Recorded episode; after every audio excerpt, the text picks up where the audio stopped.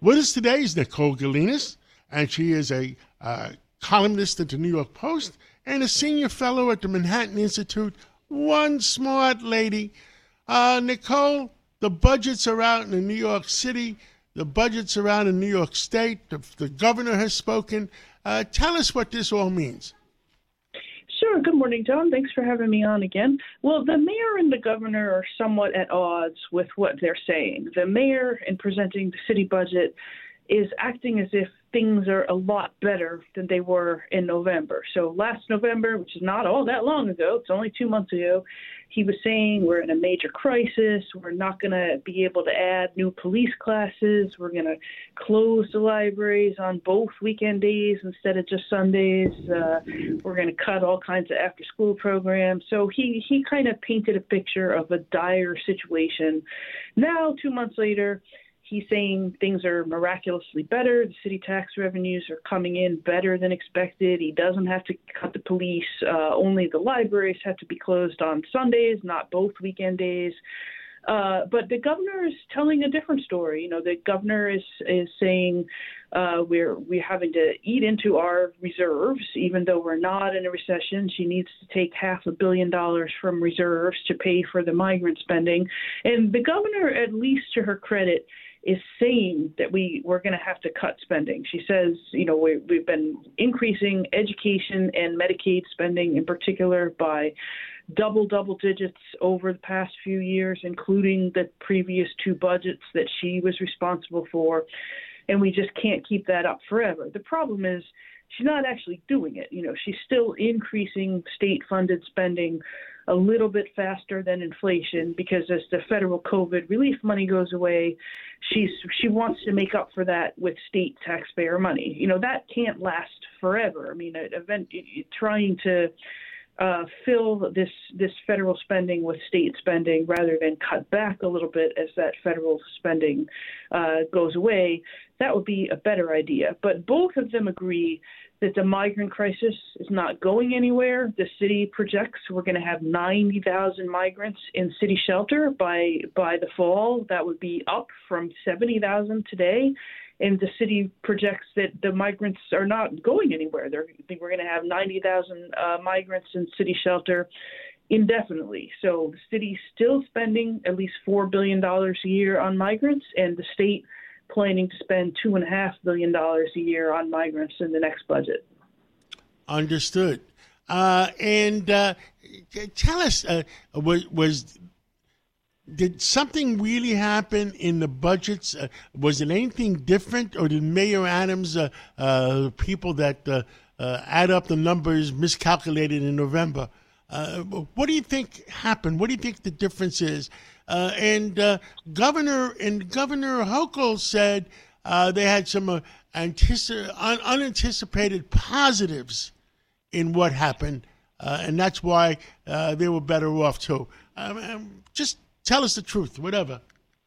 Yeah, I think it's more that the city was purposely trying to make things seem really bad in November because the mayor thought he would get President Biden's attention. You know, the mayor was going around all last summer and fall saying, migrant crisis is going to destroy the city. This is the worst fiscal situation uh, the city has seen in in decades, uh, and making all of these uh, threats of cuts to to basic public services. You know, not just the police, but picking up the garbage and so forth. I think the mayor thought, you know, Biden would say, well, we can't have this uh, having the biggest city descend into chaos would be bad for reelection against uh, against Trump. And uh, but the and the mayor hoped Biden would come through with billions of dollars in federal money. That hasn't happened. The White House seems to have no interest in helping the city out with the migrant crisis. So, as soon as the mayor realized Biden didn't really care what he was saying, he kind of had to backtrack because people are blaming the mayor for all of these service cutbacks. You know, his approval rating is at record low for any mayor. So he knew he kind of had to reverse some of his proposed cuts and show the numbers looking better. Unfortunately, it doesn't do much for his own credibility. I think the governor has been more steady. You know, the governor's uh, change in projections is not as dramatic as the mayor's, and the governor was not going around saying that we're in a major crisis. And so there's less surprises in the governor's budget than there were in the mayor's budget.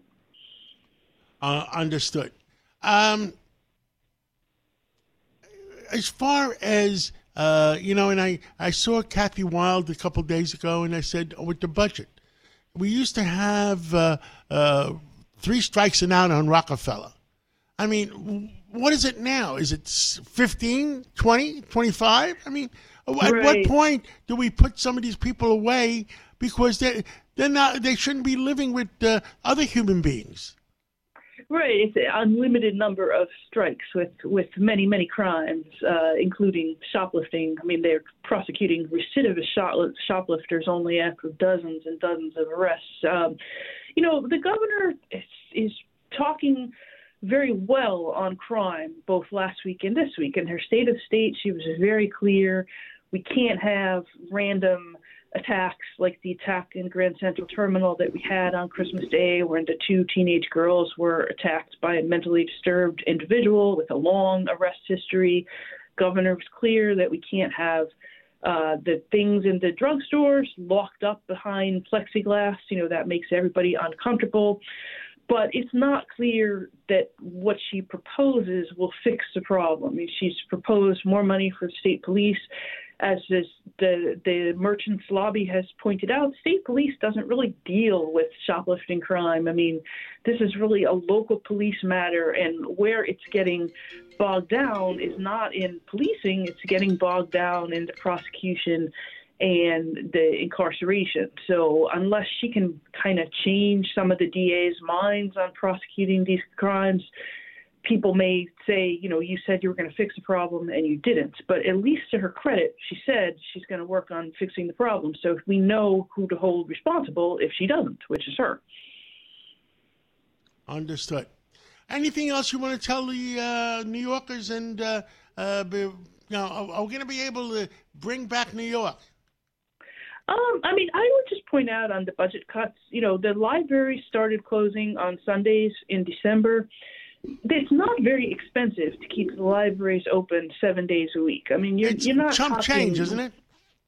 Yeah, and so to cut the library's hours to save a minuscule amount of money, I think it's something like 23 million. Um, it really sends the wrong message. I mean, you you have if you have Orthodox Jewish children who can't they can't go to the library on Saturday, uh, at least not if they want to use the computers then they can't they won't be able to go on Sunday because the libraries are closed on Sunday. And and also, you know, other children maybe their parents are working on Saturday, maybe they want to go to the library both weekend days.